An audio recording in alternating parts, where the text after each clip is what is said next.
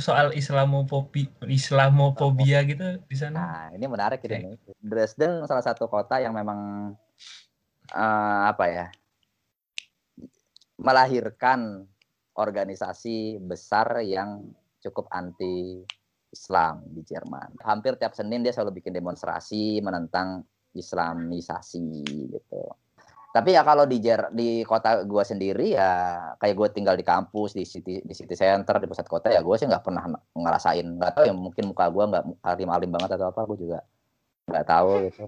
Atau ya bini gue juga pakai kerudung ya juga selama ini ya baik baik aja. Batasannya sampai mana sih timur? Timur tuh mulai dari uh, ini ya selatannya deh. Munchen enggak ya? Munchen selatan. Eh, enggak, itu masuk timur apa enggak? Munchen enggak, Munchen masih barat. Oh, masih barat. barat. Masih barat. Mulai dia tuh dari kalau lu tahu Frankfurt, Frankfurt tuh enggak kan? Frankfurt hmm. tuh tengah-tengah kadang tuh kita udah bilang. Nah, setelah satu provinsi setelah Frankfurt itu udah udah udah mulai timur. timur. Jadi kalau lu tahu sosis-sosis Turingan, Turing, Turingia sosis kalau pernah dengar istilah Turingia atau istilah Leipzig, Leipzig. Nah, Leipzig tuh udah di Leipzig RB. Leipzig itu udah itu udah timur kan. Pokoknya kalau lu udah bedain Eropa Barat sama Eropa Timur tuh udah udah beda lah cuy. Eropa Barat tuh udah udah sangat sangat free, liberal hmm. gitu. Eropa liberal dan ya liberal lah anggap gitu. Pemikiran mereka udah berani untuk liberal. Tapi kalau Eropa Timur tuh masih masih banyak unsur-unsur sosialis komunisnya tuh masih banyak. Unsur-unsur itu masih ada. Tapi ya apa tadi tadi pertanyaan apa sih soal itu ya? Di, uh, ya masjid dan masjid. ya komunitas yang muslim gitulah kayak gimana? Masjid kalau di kota gua sih ya apa ya cuma tiga sebenarnya. Cuma tiga. Cuma itu gua ya juga cukup tiga udah gitu ya tidak tidak besar besar juga. Masjidnya masjidnya ya cukup kecil. Terus ya bukan tempat khusus sendiri. Kalau kalau lu di Köln atau di Bonn atau di Berlin lu masih bisa nemu masjid-masjid yang yang yang dia tuh memang berdiri sendiri. Dia tidak bergantung dengan apartemen gitu. Ada juga masjid itu jadi kamar apartemen dibagi dua gitu dibagi tiga gitu ya ya itu satu masjid sendiri. Jadi lu kalau datang ya lu kayak datang ke rumah orang terus so, numpang sholat gitu. Itu juga hmm. sistem-sistem kayak gitu juga ada. Jadi lu, lu masih nyewa lah masjidnya itu. Lu nggak nggak yang berdiri sendiri. Bang, nggak masjid jami gitu ya? Nggak masjid jami gitu nggak. Masjid alun-alun gitu nggak ada coy jadi di sini ya masjidnya masih yang masih masih terkesan primitif lah gitu kalau dalam hal bangunan gitu. Kalau dari sisi okay. komunitasnya sih ya besar di Dresden juga. Kalau gue juga memang rata-rata di sini kita pengajian Indonesia sih yang menurut gua besar ya. Cukup kuat. Jadi oh, kita uh, di, di Dresden berarti banyak ya uh, apa orang-orang Indonya gitu? Ya, gue malah kaget semenjak gara-gara kasus rasisme itu di Dresden malah makin banyak orang internasional yang datang sebenarnya. Jadi kayak hmm. nggak ngaruh juga mereka juga tetap uh, malah iya, malah iya. dan itu juga menariknya gue yakin berita soal soal organisasi ini itu pasti nggak nggak ter nggak terkenal di Indonesia. Jadi ya jadi sebenarnya tenang aja dari sisi pemerintahnya pun juga mereka tetap tetap tetap tetap nggak mau nggak mau meng-highlight kasus-kasus kayak gitu. Oke, okay. Okay. Benar-benar. Jadi ya kalau lu mau, tapi enaknya di timur ya gitu, di timur murah, banyak yang masih murah aja. Gitu. Lu nabung berapa persen juga kalau kalau lu suka nabung ya di timur tempat yang mungkin relatif relatif yang ideal kayak gitu gitulah. Terus masih dekat sama alam pembangunan masih lebih sedikit uh. daripada itu. Iya, jadi kalau lo mau kalau lo mau kalau lo seneng alam gitu ya, timur tuh masih tempat yang menarik. Ngomongin yang bank tadi, rekening. Bang, bang. Apakah bisa gitu? Apakah mudah berapa casnya kalau misalkan lu masih punya rekening di lokal terus lu narik dari Jerman kayak gitu? Harusnya tergantung masing-masing ini sendiri ya. Kan ada apa istilahnya kayak online transfer sistem apa ya? Kayak website-website yang lu bisa hmm gue lupa bahasa intinya apa. Jadi kayak apa sih tanya kayak so, apa? ya kayak transfer wise. Buat remit itu itu kayak nama apa. Jadi jadi lu bisa ngirim uang dari tapi dari Jerman. Tapi dari dari Indonesia, dari Indonesia ke Jerman nggak bisa. dari Mandiri biasanya. ya Indonesia ke Jerman tuh dari Mandiri kalau kata bini gue itu bisa okay. tapi kalau dari tabungan bank lain gue nggak tahu. Um, banyak yang dikirim? Iya, dan cas juga tergantung dari banyak yang dikirim. Misalkan kayak lu punya uang, ya lu lu lu minta 2 juta rupiah, lu kirim 2 juta rupiah sama kirim 20 juta ya beda. Yeah. 20 juta ya kan lebih mahal. Persen lah ya. Persentase. Hmm. Terus kalau biaya makan berarti kalau di sini kan biaya makan, terus listrik, air kayak gitu-gitu kan. Iya. Di sana yang pasti harus dibayar setiap bulan ada lagi nggak tuh selain listrik, air, apalagi Iya, sih paling listrik, internet bi- gitu bi- kali biaya atau sewa rumah, biaya sewa rumah ya. Sewa biaya rumah. sewa rumah.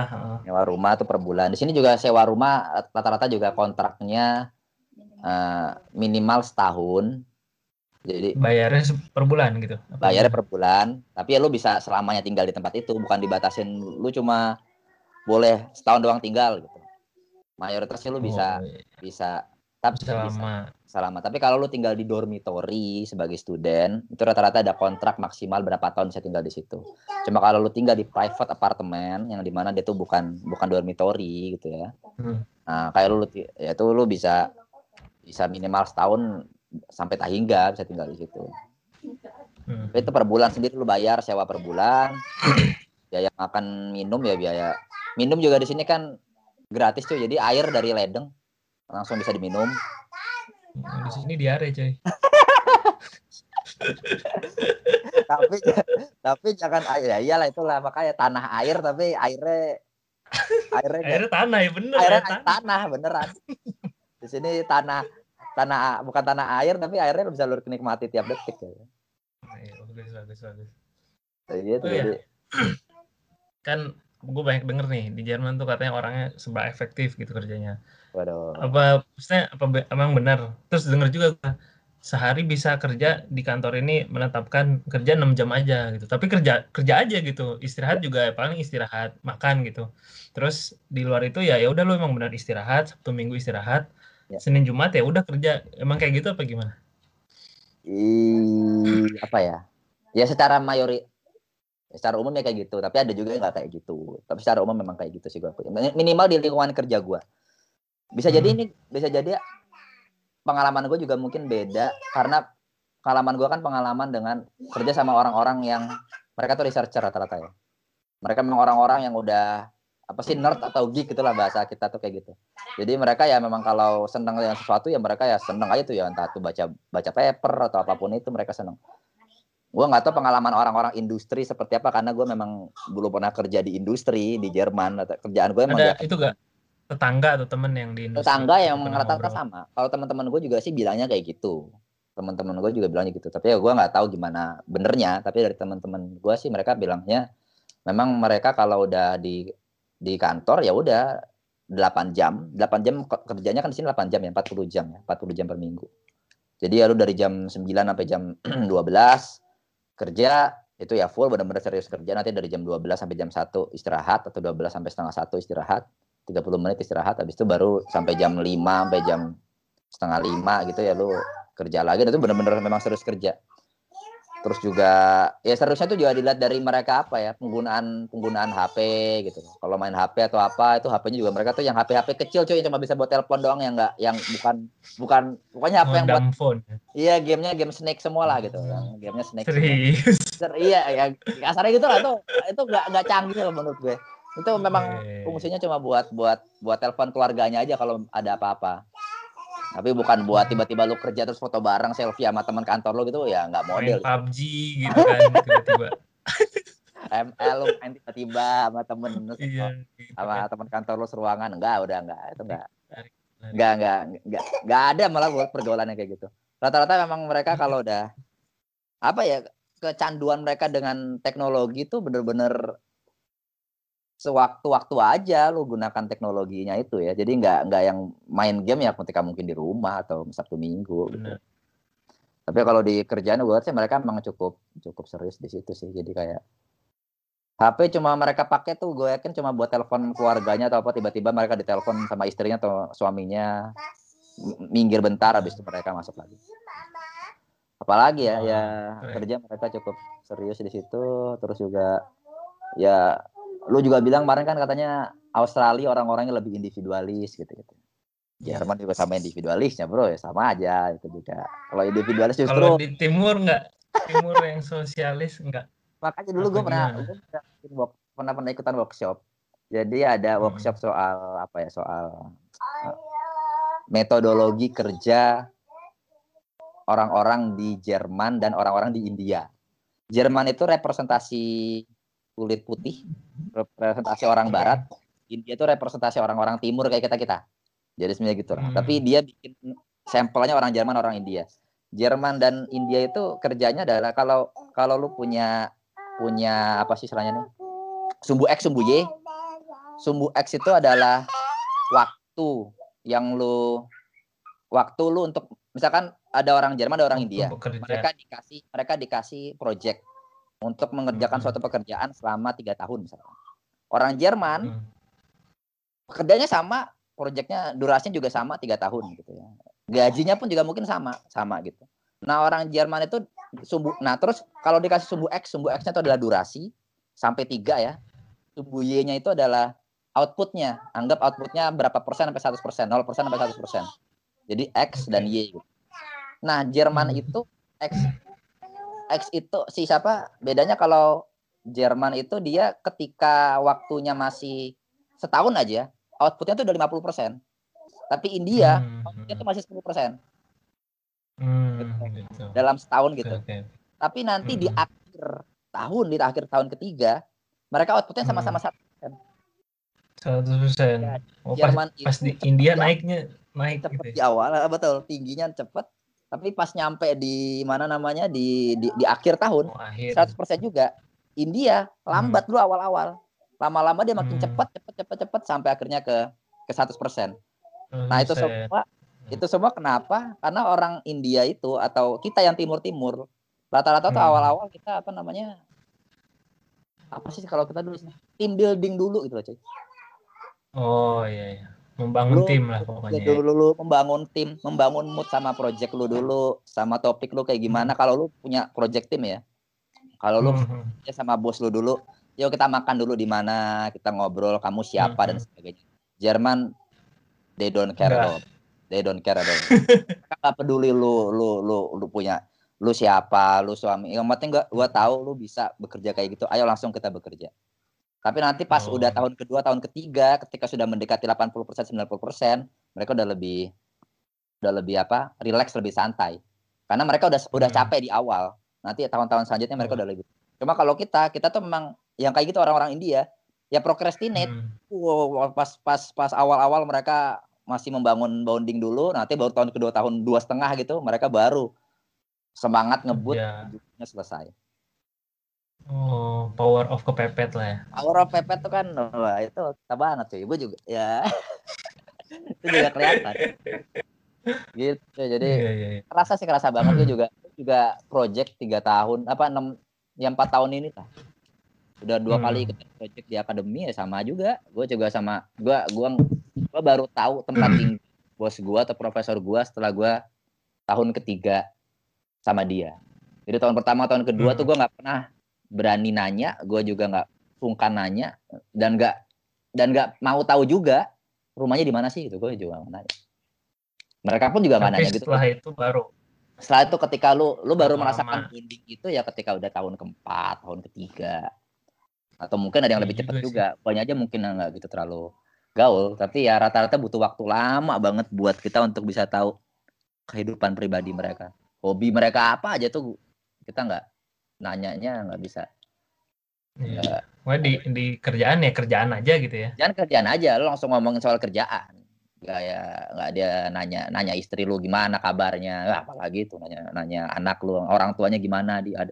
Waduh nggak ada kayak gitu. Oke oke. Menarik tuh menarik. menarik tuh cuy. Jadi itu wah itu juga. Itu dalam hal pekerjaan ya. Gue mungkin bisa kasih feedback bisa kasih pengalaman gini karena memang sih ada gue gue alhamdulillah udah ngerasain dua dunia yang beda dunia sebagai student sama dunia sebagai pekerja itu juga sama sama beda yang pekerja tadi kayak gitu pergaulannya ya. Bahkan lu sama teman kerja lu nggak mereka nggak bilang lu temen they don't say that you are my friend gitu kan. But you are my colleague. Tapi kita Mhm. kolega. Kolega. ya. kolega. Jadi bukan friend gitu. Jadi itu kadang juga mem, apa ya kayak misalkan lu sama orang Indonesia gitu ya sama orang teman kantor lu lu belum kenal berapa hari tapi lu udah nganggep dia temen gitu tapi Iya, kalau iya. di, di di sini itu butuh waktu untuk bisa lu punya temen dan temen ya jadinya definisi temennya sangat sangat sempit gitu kan Hmm. Jadi Itu harus cari teman hidup dulu gitu ya. Ada teman. Gitu cuy iya, iya. makanya gue berteman Selama- ujung Eh, berteman ya ujung-ujungnya paling banyak kayak sama teman-teman Indonesia karena emang paling gampang Hmm. kalau sama mereka lo baru kenal sehari sama mereka langsung udah diajak makan malam di rumahnya kan kayak gitu Kalau sama- Iya, itu supporting banget sih. Kalau lagi waktu-waktu pas sendiri gitu ya. Iya kan waktu sendiri gitu gue dulu juga sendiri juga kan lu gue sebelum nikah juga sama aja Hmm, Iya, iya. gitu Terus cuy menurut lo tuh, menurut lo berarti sebagai pencari kerja gitu ya dari negara lain, imigran lah gitu. Ya. Mendingan berarti lebih baik cari kerja pas di, dari negara asal kan dibandingkan ke sana terus pasti nekat cari kerja gitu kan. Pasti. Dari sisi dari sudut pandang mereka juga gitu ya dari sudut pandang pertama kalau dari sudut pandang pandemi ya gua nggak tahu bisa jadi mungkin ada per- Hmm. ada perubahan jadi ya ya apa yang gua baca websitenya tadi barusan atau apa tuh mungkin bisa jadi beda dengan apa yang karena itu websitenya kan dibangun dibikin sebelum pandemi. Terus Hmm. juga eh apa kalau dari sudut pandang negara pun juga pasti negara akan akan lebih eh, prefer dengan orang-orang yang memang mencari kerja di negara asal. Karena memang mereka pasti sudah punya kejelasan lebih lebih tinggi.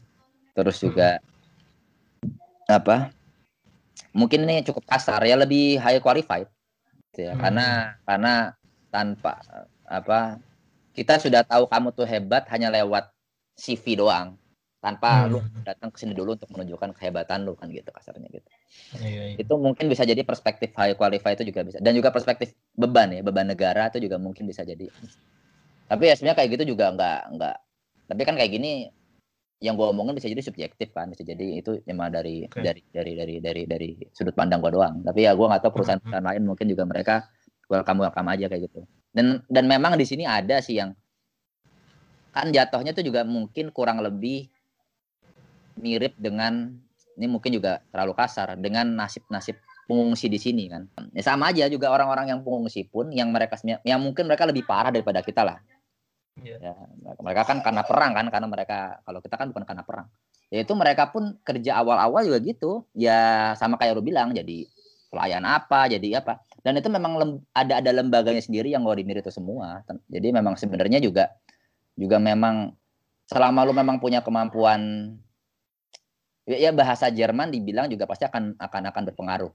Sebenarnya untuk pekerjaan-pekerjaan yang memang kasar kayak gitu-gitu ya. Pekerjaan kasar Harus ya bahasa Jerman ya. akan semakin lebih dibutuhkan. Meskipun nggak perfect sih, kadang juga mereka nggak nggak perfect perfect juga ngomongnya, cuma mereka nggak perfect sama sekali malah gitu. Tapi ya cuma bisa beberapa kata doang gitu. Ya itu juga udah bisa sangat membantu mereka juga untuk punya penghasilan gitu. Tapi juga kerjaan di sini balik lagi sih cuy. Ujung-ujungnya lu juga punya apa ya? Lu kerja jadi pelayan restoran aja gitu misalnya. Itu juga udah lu bisa jalan-jalan juga gitu loh mau ke mana pun. Bukan yang berarti lu Sabtu Minggu lu masih bisa beli ayam gitu. Lu masih bisa beli daging. gitu. Lu masih bisa jalan-jalan ke kota lain gitu. Kalau lu punya mem- membiayai anak pun juga lu masih bisa masih bisa juga. Hmm. Kan di sini anak juga anak nah itu juga menarik tuh. Kalau di sini tuh ada istilahnya child benefit ya, child benefit. Hmm. Jadi setiap anak Hmm, itu punya uang 200 euro ketika mereka lahir. Sampai mereka umur 18 Kasih. tahun. Dikasih uang. Sampai mereka umur Oh. 18 tahun itu mereka punya uang 200 euro. Ya masuknya ke konto orang tuanya. Jadi sebenarnya secara nggak langsung tuh uang buat orang tuanya juga. 200 euro satu kali ini maksudnya. Enggak selama per bulan dikasih. per bulan. Oh gitu. Per bulan lu dikasih 200 euro. Satu anak doang. Hmm. Anak kedua dikasih lagi 200 euro. Jadi lu dapat 400 kalau Oh. punya dua. Kalau lu punya anak ketiga dapat lagi 600 650 apa? Lebih gede, nggak 200 lagi. Hmm. Itu yang juga jadi disalahgunakan. apa guna ya jadi salah gunakan juga tuh saya uangnya buat buat anaknya. Tapi kadang orang tuanya yang Iya, pakai iya. itu untuk untuk mereka gitu kan. Enggak enggak. Maksudnya salah gunakan tuh eh, apa punya anak terus dijual gitu. Tahu-tahu udah punya anak sih. Enggak lah enggak lah. Ekstrim banget. Lo, lo nih pikiran lo luar biasa deh. Gua, gua kangen pikiran-pikiran Indonesia yang kayak gini nih. Udah mau Dia sewa diambil celah lah. gitu kan. Udah sewa diambil lah tuh. Waduh gua gua kangen pikiran-pikiran gitu tuh. Dulu tuh Jadi ini lo mau berpikir kayak gitu tuh kayak langka banget sih. bagus bagus Bagus, bagus. Tapi tapi gak apa-apa. Tapi maksud gua ya itu uang-uang yang benefit kayak gitu banyak banget. Ya itu ujung-ujungnya lu dapat uang bisa kalau dirupiahkan ya bisa 15 juta, 20 juta juga per rupiah. Hmm. Ya. Bisa buat ngirim ke saudara ya di ngirim rumah saudara di juga bisa jadi ujung-ujungnya mereka juga sama idenya belum lagi ditambah sama biaya anak belum lagi ditambah sama biaya-biaya lain Apa karena populasinya terlalu dikit ya? Jadi dikasih Waduh. insentif. kalau Hmm, kalau kalau itu juga masih misteri sebenarnya kalau mikir Hmm. uangnya Jerman tuh kok bisa bisa bisa gede dan termanage baik gitu ya maksud gue ya Hmm. jadi itu juga mister yang Jadi, yang nggak ada korupsi dong. korupsi itu dibilang ada apa ya